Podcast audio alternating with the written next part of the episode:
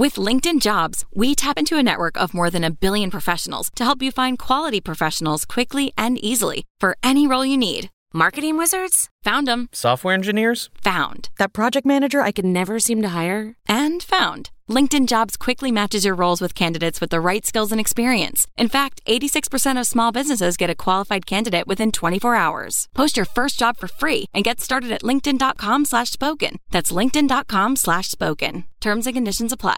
Our guest on this latest lockdown episode of Soundtracking requires, well, very little introduction. We all know what a talented bloke Ricky Gervais is, whether he's writing, acting, or directing. And he's put all of these skills to good use for After Life, now in its second season on Netflix. Now, for those of you who don't know about After Life, it tells the story of Tony, whose life is turned upside down after his wife dies from breast cancer, and features a brilliant ensemble cast, including Ashley Jensen, Penelope Wilton, Joe Wilkinson, uh, Jo Hartley, and many, many others. The music is fabulous. Pitch perfect and wide ranging too, from the needle drops to Andy Burrows' score. And it's with one of Andy's cues from season two that we begin. Night of a Thousand Stars.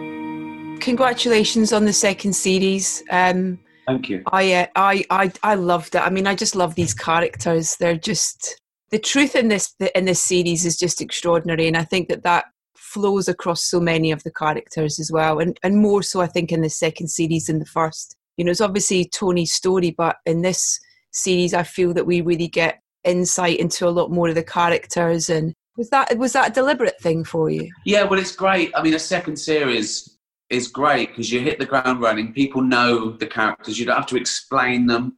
You don't have to explain the situation. And particularly when it's a binge watch and it, it, it goes next to the, the last six, it, you can tell a story. So I, I treat each series now like a sort of like a novel or a double movie. You know, it, it's it's just the right length to get in and out it, it, and um, and t- tell the story.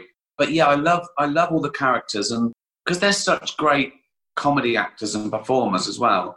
There's about six to ten characters that could be the lead in a sitcom. Mm. That, you know, it's it's so much fun working with these people. But you hit the nail on the head.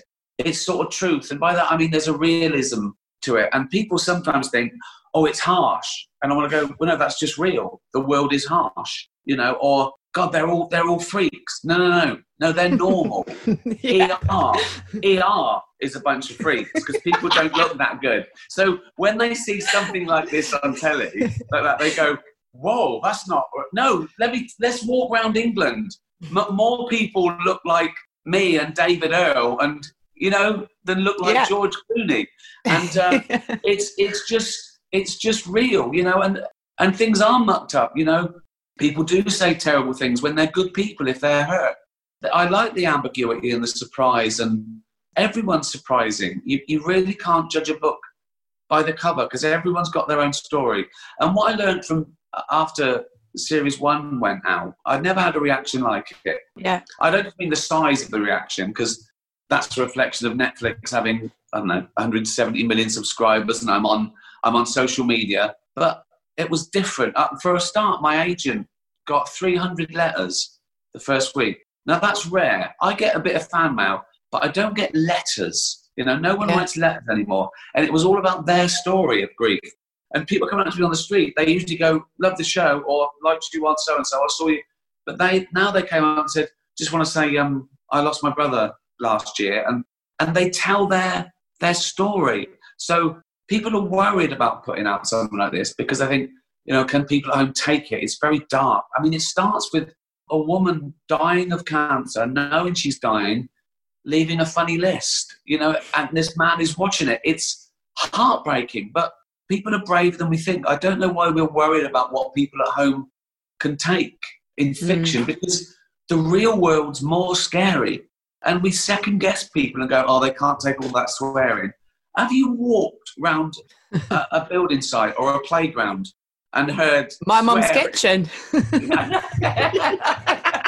know, I just think that I, it, it's this myth that people at home turn things off and they go, no, that was um, the language was a bit harsh or yeah. it's depressing, or people go towards it. They go towards it because we create our own heroes and villains as role play for the soul. So people go through this gamut of emotions and no one really gets hurt. And I think that's that sort of fiction at its best, really. It takes mm. you through those emotions for real. And you can relate to so much of it as well, you know, whether you've you've lost someone or you've you've been there to support someone or trying to talk someone through a huge loss in that grief process as well. And but then also, I mean, there's a particular moment in um, episode five, which is the um, the kind of review show that's going on at the town hall, which is an extraordinary, an extraordinary thing to watch for so many reasons. I've been in the crowd of many of those. That's yeah. that's the but truth. But that's what's sweet about life. Like at the moment, people didn't know they'd missed the mundane. They missed the mundane. Just going into shops when you have no, you have no intention of buying anything. But you know what I mean? It's like because you can't. You know, you, you can. and and this this series is about that. That how the mundane, how chores save your life. You know, he had to feed the dog, so he didn't kill himself. He has to go to work to get enough money to get drunk or whatever. And all those little things, they save his life. They're distractions and they're worth it. There's a line in series one where my brother-in-law says, what, you've just come to realise that other people have got problems too. And that shows up that Tony's a bit selfish as well, and he's a bit spoiled. And everyone thinks what they're going through is worse. Everyone thinks, no, my thing's the worst. And there's that thing that if everyone got together and put their troubles in a hat, they'd end up and experience the other troubles. They'd end up wanting to take their own troubles home with them. And that's true.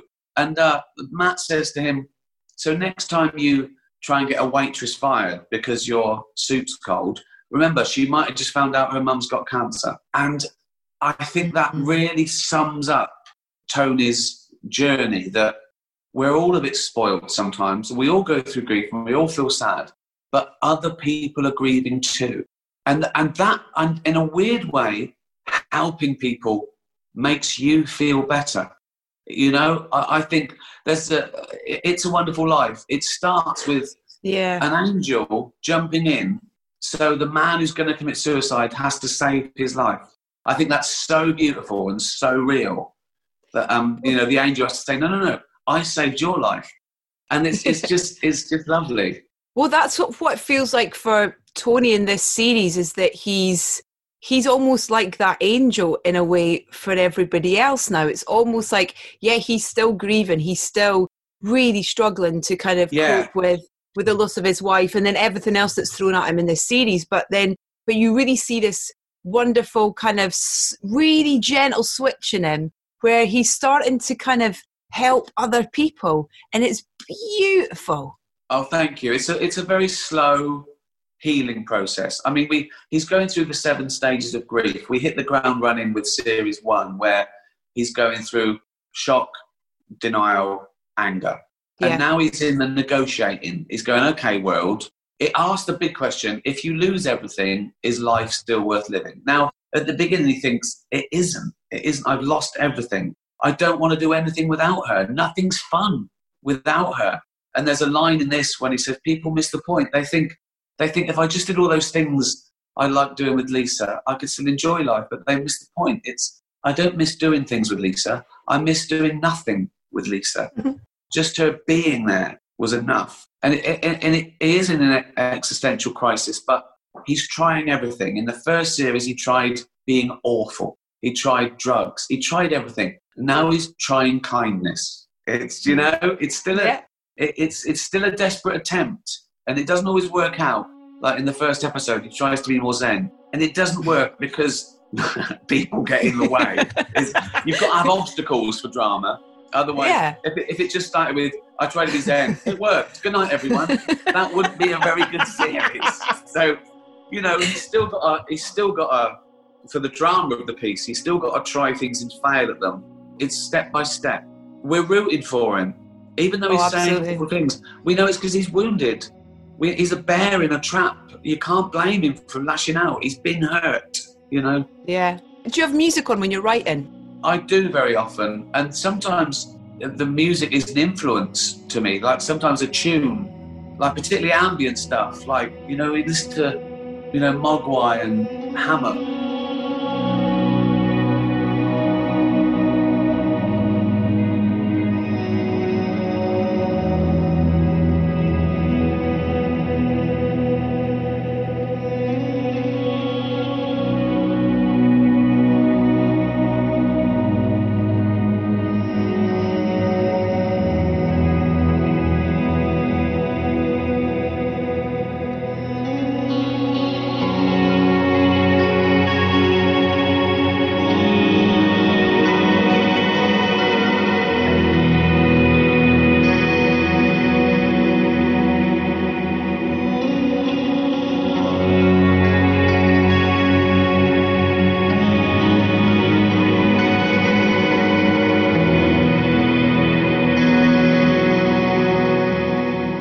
They take you somewhere. There's nothing like music. It's unexplainable. I, I don't think science will ever explain why certain chords make you feel. There's chords in some classical music, like Vaughan Williams. There's a piece, Thieves and, and Lazarus, and it makes me feel sick. It's so beautiful.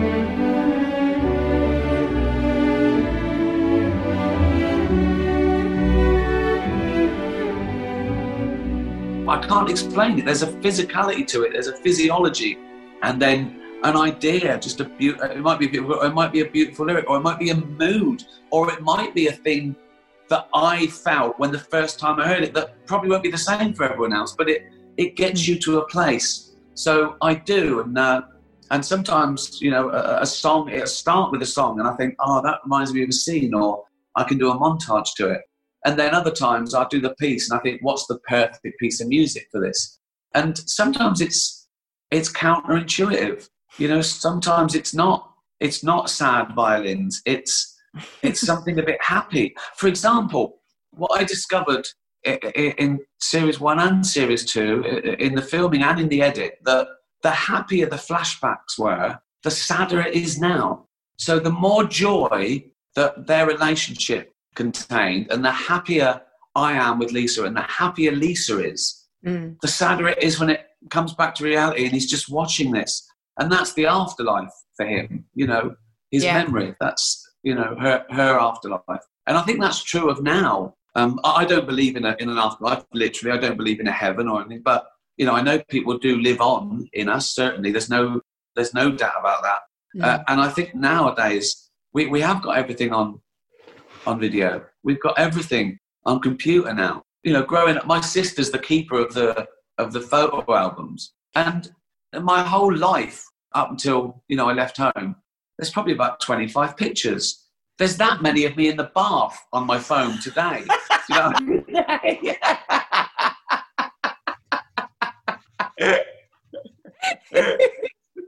You love a bath selfie. I know, it's something to do, isn't it? It's something to do in lockdown. But there's a re- I think the way that you use music in the show is really unique and clever. There's almost like three parts to it, because the, the the thing that you take for granted in the show is, when you're watching it, is that there's this whole other thing that you filmed. You know, the videos, the home videos that he's watching is something you've had to write and record and film. You kind of forget that it's a whole other thing that you've had to do, that you were just watching them with you sort of thing, which is an incredible. And there's quite a bit of music pops up in that, because a lot of that are family events, you know, the wedding and, and things like that as well. And that's really the only time that he listens to music or has music in his life within the show. But then yeah. you have this wonderful use of the score that Andy's done, but then also the existing music as well. And they're both used so seamlessly as well. Well, sometimes um, I'll get Andy to emulate the beginning or end of a classic track, so you don't see it coming. Then you realise, oh, that was the that sounded a bit like the beginning. So we ease them into a, a track. Mm. Sometimes it goes from source to incidental and vice versa. So it really is, sometimes you don't notice it, you just feel it. And then sometimes it bangs in and you and you think about it. I, I like using that juxtaposition. Like both times I've started uh, the series with what should be a really happy, unironic number. You know, I started with um, Uh, Lovely Day by Bill Withers, the first one. Yeah. When I wake up in the morning, love, and the sunlight hurts my eyes, and something without warning, love, bears heavy on my mind. Then I look at you, and the world's all right with me. Just one look at you, and I know it's gonna be a lovely day.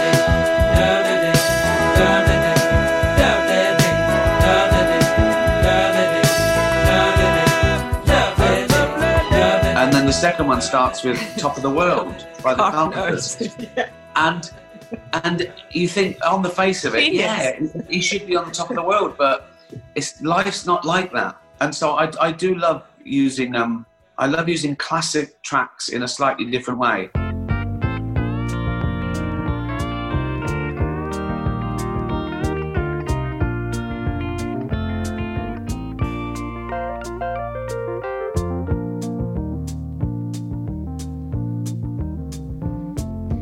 Such a feeling's coming over me.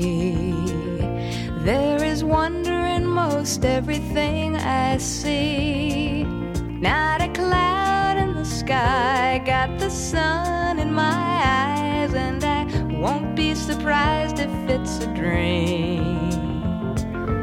Everything I want the world to be is now coming true, especially for me. And the reason is clear, it's because you are here. You're the nearest thing to heaven that I've seen. I'm on the top of the world looking down on creation, and the only explanation I can find is the love that I've found ever since you've been around. Your love's put me at the top of the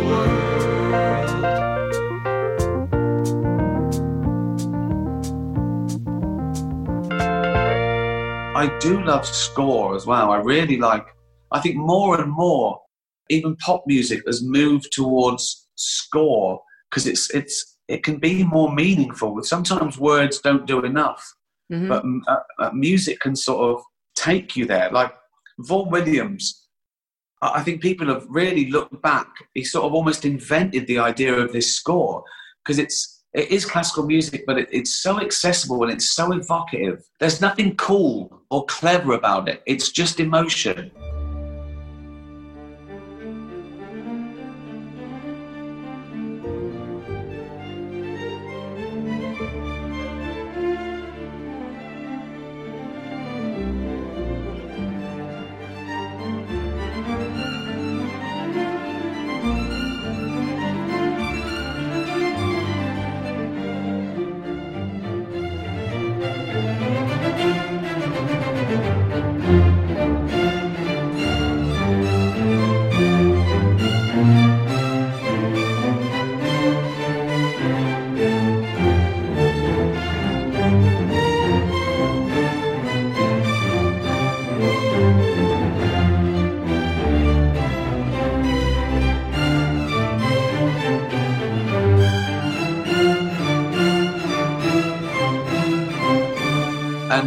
Again, I, I try and do that with characters. There's no need to show off with your playlist. Honest is much better. There's songs in there that just aren't cool, but in context, people will go, you know, actually, Lionel Richie was all right. You know, yeah. You know what I mean? It's you know, it's, it's, it's not all times. About Mogwai. And yeah, I know. Thanks for the times that you've given me.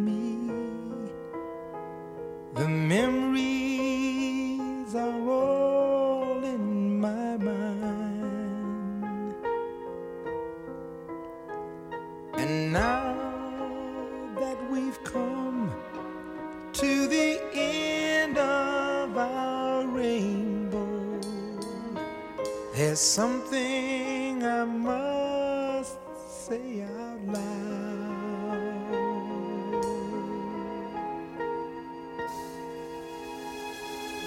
once, twice, three times a lady, and I love you. Yes, you once, twice, three times a lady.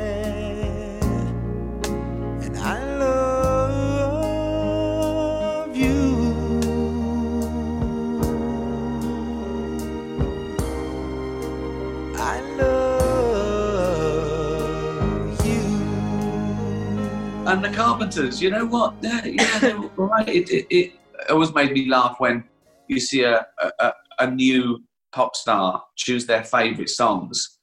And it's all stuff like, yeah, I love Blind Lemon Pie, the unrecorded years. And I would go, no, you don't. You like, oh, come on, you liked a bit of Roxette and Sting in your time. Oh, don't... man, Roxette! I know! Come on! That Pretty Woman soundtrack was amazing! Yeah, I... I don't like snob, snobbery in, in anything, really, despite what people might think of me. Um, um, I, I, I, a tune is a tune. I do that thing where people ask, what's the first record you ever bought? And mine was, a re- was like properly like, and I hope that it almost gave me the the kind of what I wanted my my kind of music taste to be in the future. So it was Prince, When Doves Cry, but it was also Tony Basil's Mickey. And so that oh, yeah. for me is like, okay. Was that nineteen eighty-four? Yeah. Yeah, yeah something like that. No, yeah. I remember and when I heard like, that, I thought it was an extraordinary track, uh, When Doves Cry. Dig, if you will, the picture of you and I engaged in a kiss. The sweat of your body covers me. Can you, my darling, can you picture this? Dream if you can, a courtyard, an ocean of violets in bloom. Animals strike curious poses.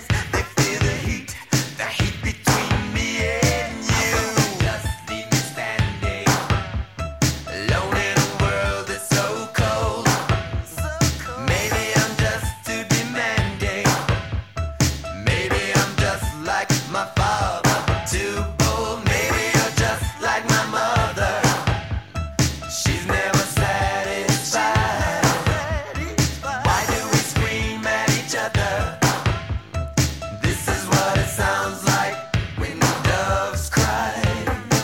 I was twenty-three at the time, so that wouldn't count as my first. I was nine. Yeah, right. My, fir- my first album, Critical, it was Stranded by Roxy Music. And that was the first time I'd saved up my own money to buy an album. And I went into Reading. I think it was Quicksilver or something in the Butt Centre. And I, t- I, I, it's like I bought a work of art.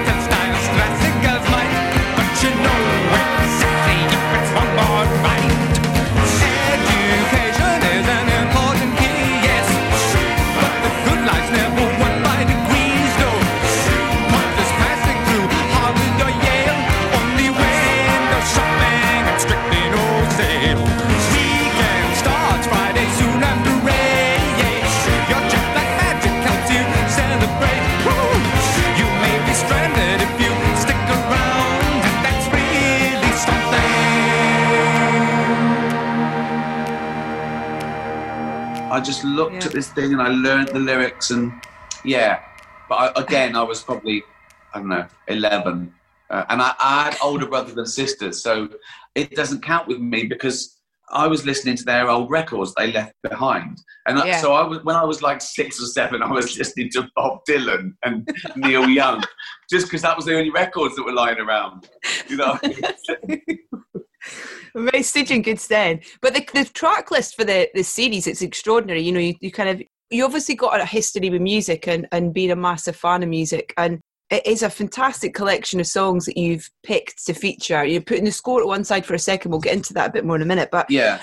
But the collection of songs that you have in this series are brilliant. You know, everything from, like Jackson Browne mentioned, um, Carpenter as well, Sufjan Stevens, Iron and Wine. You know, there's so much in there. What's the decision-making process on those specific tracks, and why not Bowie in there as well? And but what well, at what point do you decide that you do you write? Are they do you write music into the script to specific tracks? Yeah, or how? yeah. Sometimes some you know uh, like you know Top of the World was written in, um, and so I could cut the montage to it, so I could get some sort of shots that.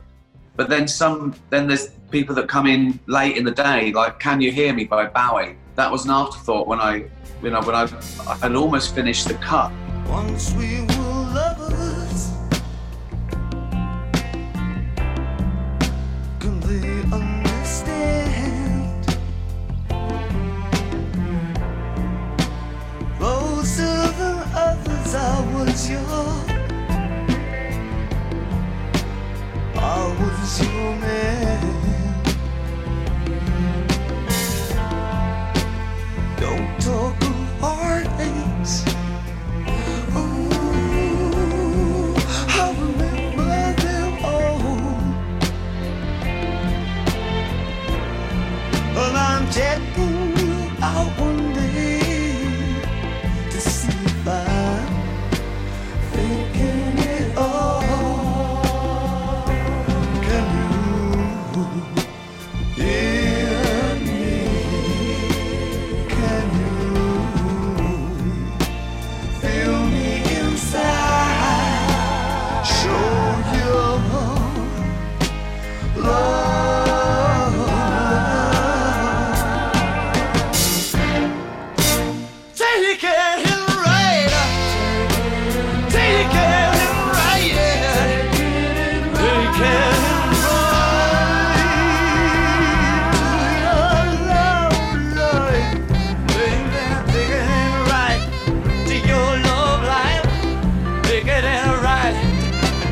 Take it and a ride, right to your love line. Take it and a ride, I take it and take it and a ride, right down, right down.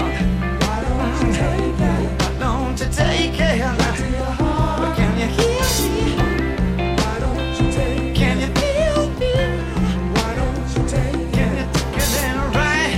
Why don't you take it? Right down, right down, right to your heart. Can you take it?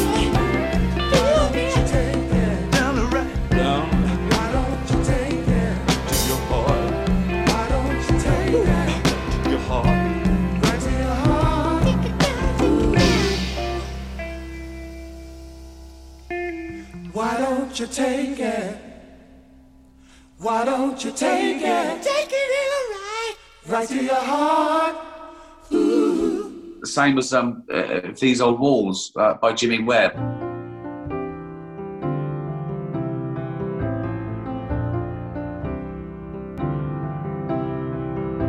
If these old walls, if these old walls could speak. Things that they remember well. Parties and people raising hell. A couple in love living week to week. Rooms full of laughter. If these old walls could speak. In hallowed halls. Oh, if a hallowed halls could talk.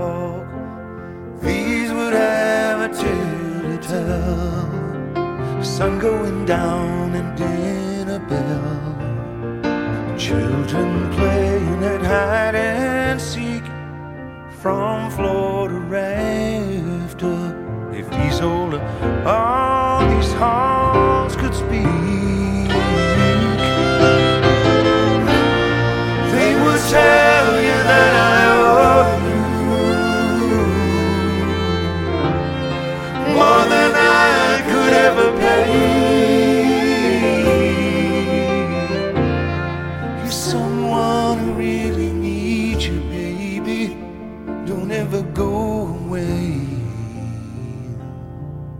That's what these walls would say. If they were not so meek. If these old walls could speak. Oh.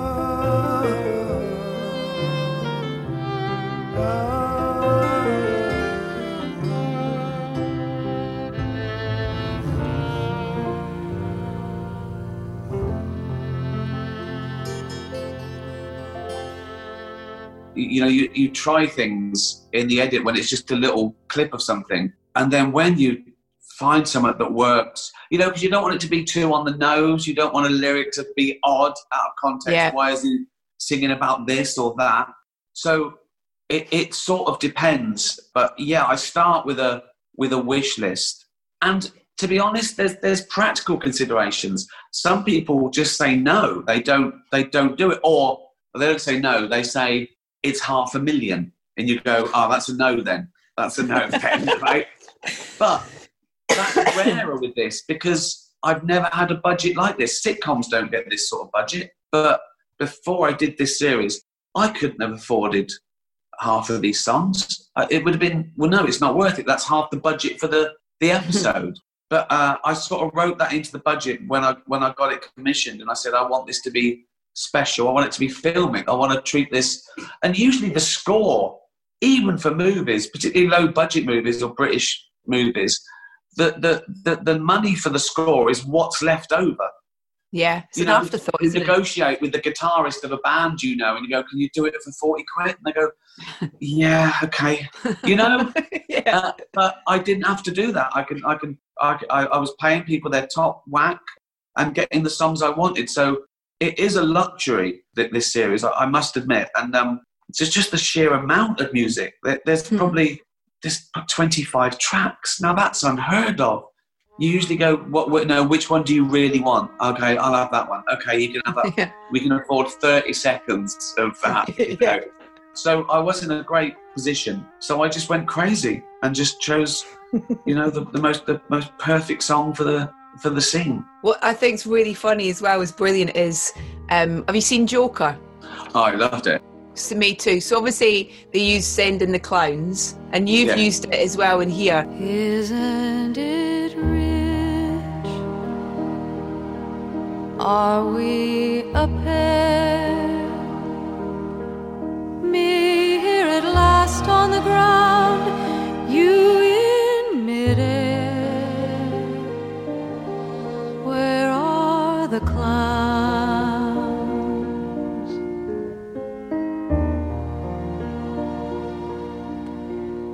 Isn't it bliss? Don't you approve? One who keeps tearing around, can't move. Where are the clowns? There ought to be clowns. Just when I'd start opening doors, finally knowing the one that I wanted was yours, making again with my usual flair, sure of my lies, no one is there.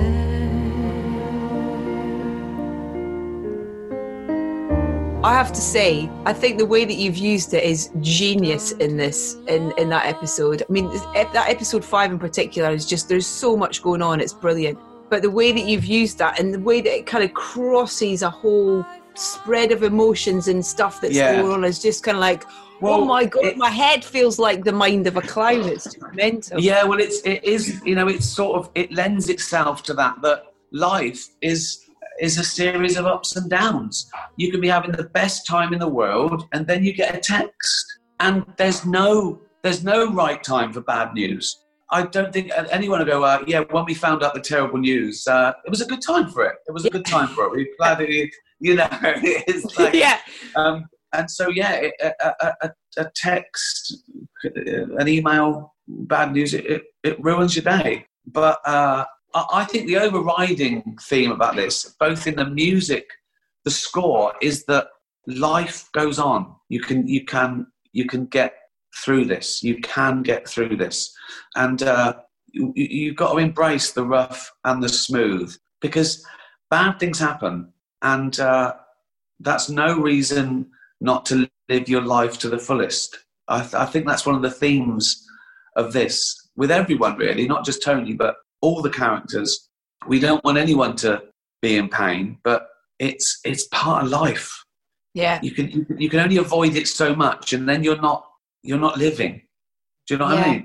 Yeah, yeah. How much do you stick to script when you're when you're filming? Is there much kind of improv that goes on?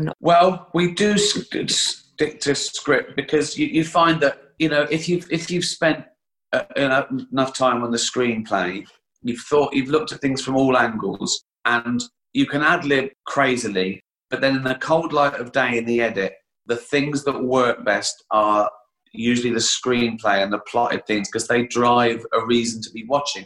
Plot holds things together. But what's nice is to have those silly digressions and ad-libs, particularly around the more overtly comic characters, like, you know, Brian Gittins.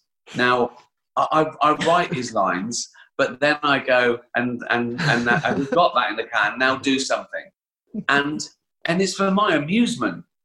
You know, you've got, you, half the things you can't use because because we ruin the takes, we're laughing. But it goes on screen. If you're having fun, if every minute of your day filming is fun and you're ruining takes from laughter, honestly, that goes on the screen. There's something, there's uh, there's an alchemy to it, and you see it. And I and I look back, and even the sad moments, I I remember how we got there and how much fun it was doing it. and there's something magical about it. I want every minute of every day to be fun for everyone, the crew, the the cast, and and you can do that if you put the hard work in beforehand. Yeah. You know, I've lived with this script for a year before it gets to that, so I know what I want. I know what it's going to look like. So we can muck around and have fun, and then, you know, one in ten ad-libs are, wow, I could never have come up with that. I could never have come up with that. You know, there's a couple that the psychiatrist comes up with. Oh, my um, God. That, oh. Oh, my God. What a performance. What oh, a performance. My Paul Kay's extraordinary. He hammers it home, doesn't it? It's, oh it's every every shot is a bullseye. The confidence in that character. Listen, it's the same for everyone. Even the ones that are like more gentle, that probably don't don't stand out or make the bloopers real. They're the glue. You know, there's before every single performance in that is, you know, perfect. Especially Penelope Wilton. Yeah, the oh. dog. I'm going to go to the dog in a minute, but Penelope. And there's there's ways that she reacts to things that, that Tony says or you say on yeah. that bench that you feel like it's Penelope genuinely like pissing herself at something that you yeah. said. It feels so natural and so... Well, that's, uh, that's the really yeah. good thing. One, about a, a, an actor who can do something fifteen times and still make it look like it was the first time they said it. But also, that's when some ad-libs do come in, like, when I'm riffing on the, without spoiler, but when I'm riffing that she says uh, in that fable, no, no, you're the, yeah. you're the frog, right? And then I, then I riff. So, so that they were, they, she hadn't heard that. And so she really laughed, but I thought we'll have that. that that's yeah. great. Because that makes it look all so real. But I can't explain what a joy it is for a writer to write for Penelope Wilton. Honestly, it's like I'm cheating. I write lines for her, and I go, right, and then she will go, oh, right, yeah, oh, that's what I meant. Yeah, yeah, I meant it to be that brilliant. Yeah, that's what I meant. Yeah, yeah, yeah. You know, honestly, she could read a phone book. And also, because that character is meant to be sort of a guardian angel, I want him to find, uh, you know, that it was the kindness of strangers, and I want him to be luck, because life is, there's a lot of luck.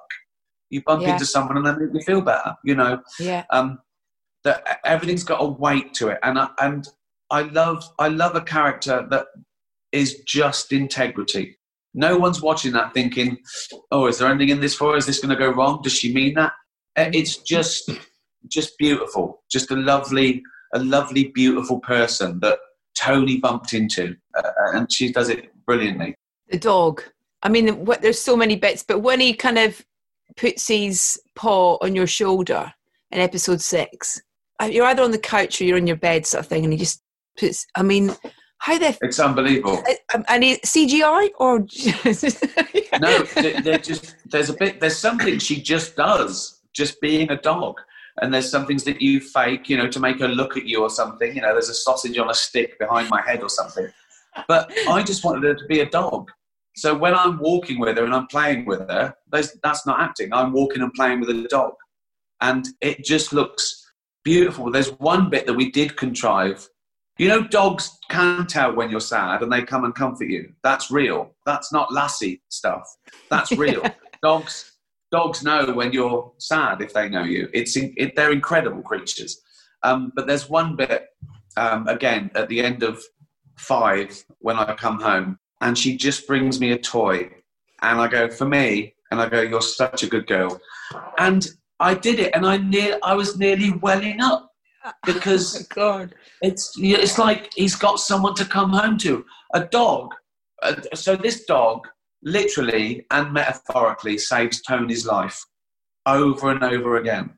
And it's such a lovely relationship.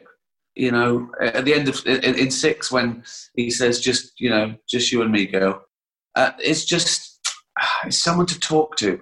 Yeah, she's going up there with like those kind of famous T V dogs of like you know, The Littlest Hobo and Lassie and all that sort of thing. You've you've created another iconic kind of dog character in the world of telly. Yeah, I think people get it though. I think I think people don't even think of the practicality of how you get a dog to do these things, because it just seems so real.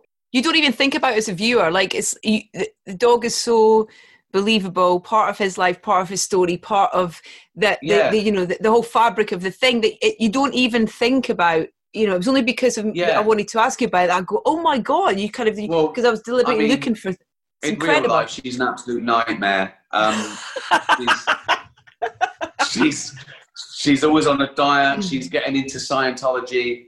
It, it's she's got P R. So many demands.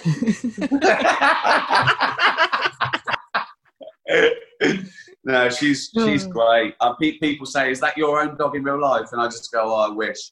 Um, no, mm. she's uh, she's lovely. It was so funny that when uh, at the end of the shoot, when I was sort of saying goodbye to the cast and crew, when I had to say goodbye to Auntie, that was when I nearly welled up, because I was thinking, she doesn't know why she's not going to see me Monday.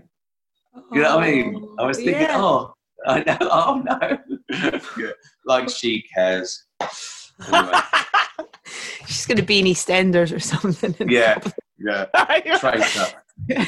um, Andy Burrows. Can we talk about one of my favourite people in the world? Yes. Um, I mean, I th- he's he's such a, a talented individual and finds such kind of um, and the nicest man in the world, just the nicest yeah. bloke in the world. It's like um, it, it, you'll be with him and uh, it'd be nice to you, like really nice to you, just complimentary, lovely, love your time, and then you get a text apologising for something like, oh, was I ended up Andy? What, was I too nice? I'm sorry nicest. for being too nice. Yeah, I tease oh, you about that. I tease you about yeah. that. No, he's um, yeah, but I can't believe how I can't believe how nice he is and how talented he is. And it's it's one stop shopping, because it's not like if you usually you talk to someone who's doing score and you go a bit like this and he goes yeah yeah and he goes yeah I'll I'll, I'll get my boys. He goes. He goes, right, well, piano, he plays piano. Guitar, yeah. Bass, yeah, I play the bass. You know, it's like ridiculous. Yeah, it's like yeah. having Mike Oldfield on call, you know. It's like...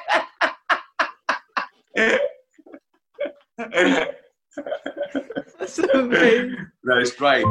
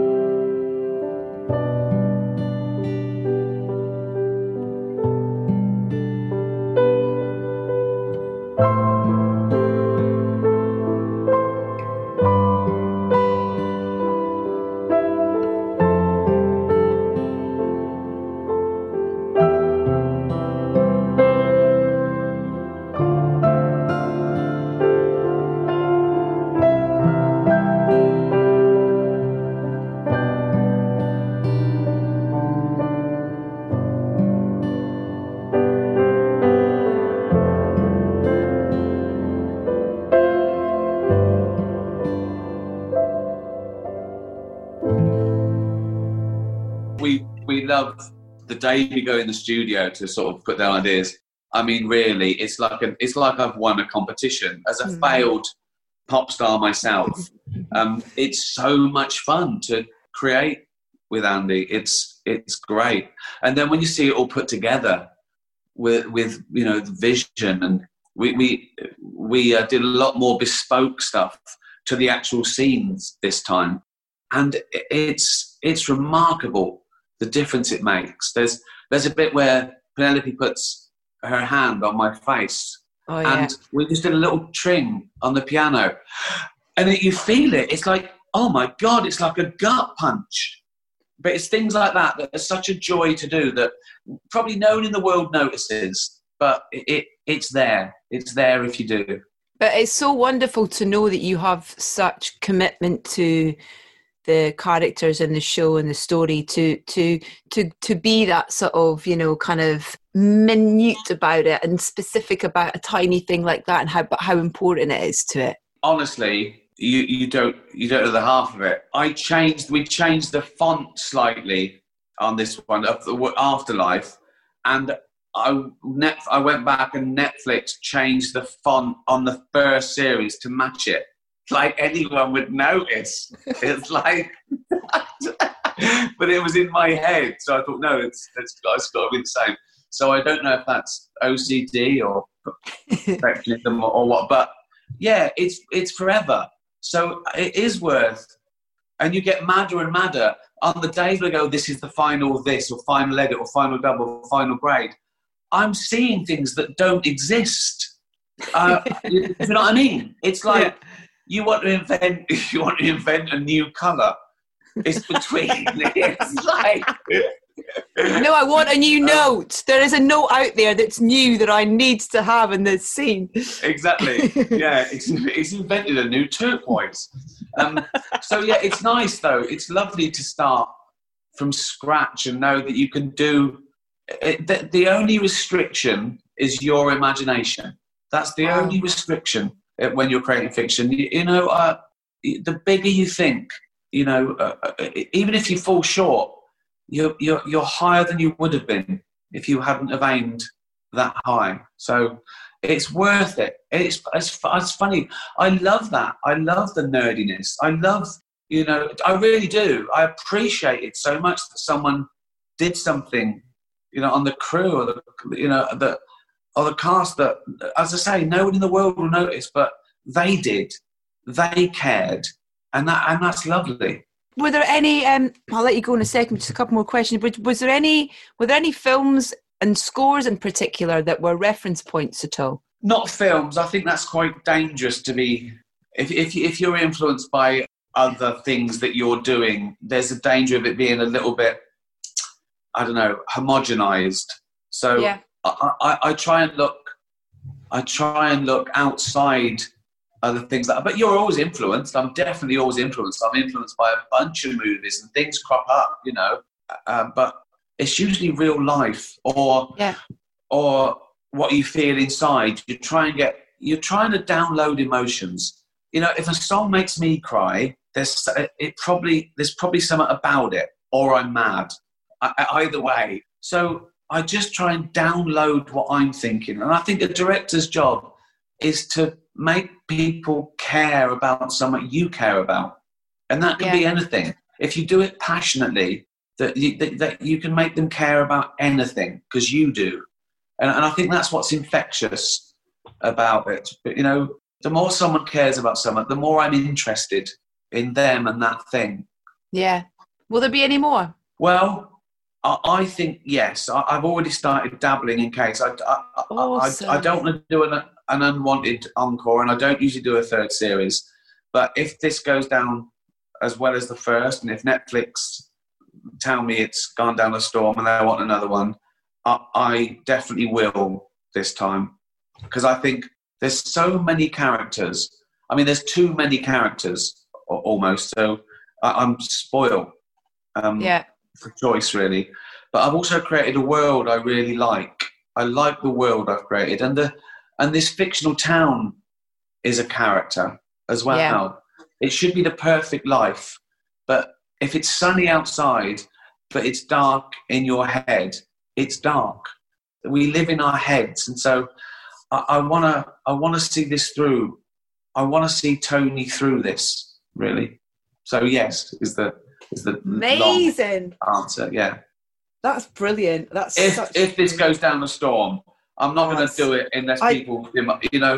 But yeah, listen, I think it's going to be. I think in the situation that we all find ourselves in at the minute as well, I think that that this is something that I think will be. You know, you said you got all these letters from people kind of telling you their stories. Now more than ever, I think people need a connection in some way, shape, or form, and I think that this. With all yeah. those characters that you talk about and how you've expanded them and how you've given them all a voice in this series. There's going to be so many more people are going to connect to all those different situations in particular. I think so. Now. I think I think people have, have started to, um, you know, realise that, uh, that what the important things in life are. You know, just the fact that, you know, you call your family more than you did. Your family call you. And and, and that's, that's, that's heartwarming. I think that's mm. amazing. But yeah, as I say, yeah, you know, life will get back to normal, and um, and I never want to hear anyone ever whinge about the N H S again. Yeah. So yeah, I mean, never. Don't what I mean? Just incredible, incredible. so yeah, and um, I, I, I've obviously I've always been a fan of um, of things like that. I uh, just because of my, my upbringing, you know, I I, I grew up. I, I was, you know, my, my dad was a a labourer all his life. My mum was a homemaker, but she could do everything, you know, except give me money. But all the best things were free: nature, friends, and the welfare state. It's amazing. It's just amazing. Anyway, let's not get political.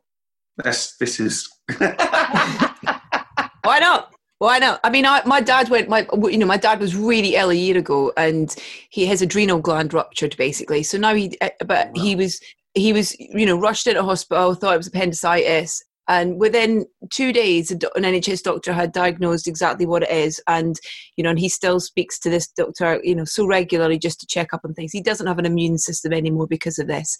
But just over those, those kind of that month of that time, you know, I'd been so appreciative of them and uh, up to that point anyway, for various reasons, through various things, you know. But just to something that was so close to me and so close to home, and seeing how much care went into to my dad particularly was just extraordinary. And at the time I just couldn't. I was like, you know, what can I do? What can I, how Absolutely. can I, how can, what, you know, because, you know, how, what's the way that I can thank you? Yeah. Um, that's exactly. The hard thing is that how can we now, what's, what's our way now of helping this organisation and these people to make sure that it's, it's supported and it's it's given what it needs and it's yeah, yeah. I mean it, it's like a, a lot of people, you know, they, they people give to charities that have, that have uh, that have touched them in some way. And uh, like my mum my mum died of cancer and she had a Macmillan nurse, and and now I I just support them so much because they're incredible. And uh, you know, my family, all the, the most of the women in my family were carers, uh, old people's home. I, I wrote Derek based on some of the stories, and just to hear the, you know, how selfless it is, and how so often poorly paid they are, but they there's a responsibility. They go in on mm. Christmas Day because they've got to, because no one else will. And then, uh, yeah, you hear people whinging about nothing. Uh, we're all the same. We're all spoiled. But it, you know, if it takes something like this to for us to check our privilege, then, you know, so be it. But uh, they've been amazing. Yeah. Um, Ricky, thanks for your time, mate. It's so lovely to chat to you, and congratulations on this series. And I'm so glad there's going to be more as well, because like you you say, you know, we want to see Tony through, uh, as we all do, really, because we've, we've all kind of connected to a story in some way, shape or form. So, yeah, well done. Nice one, mate. Thank, Thank you. you. Absolute pleasure.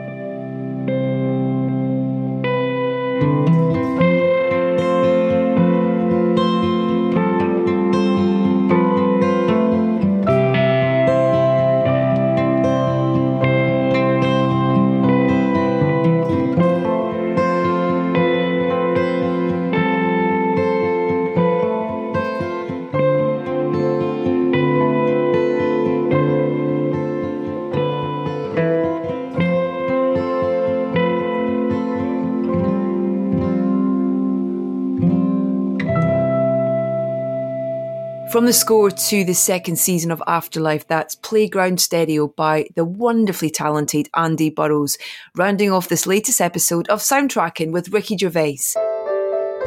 My huge thanks to Ricky for taking the time to talk to us. Both seasons of After Life are available to watch now on Netflix, and it really does make for extraordinary viewing. Thanks also to Andy for providing us with this as yet unreleased music from the series. Head to edith bowman dot com to find out who else we've spoken to about screen music on the podcast. My website is also the place to subscribe, though your preferred provider obviously works just as well. But please do leave us a rating if you get a moment.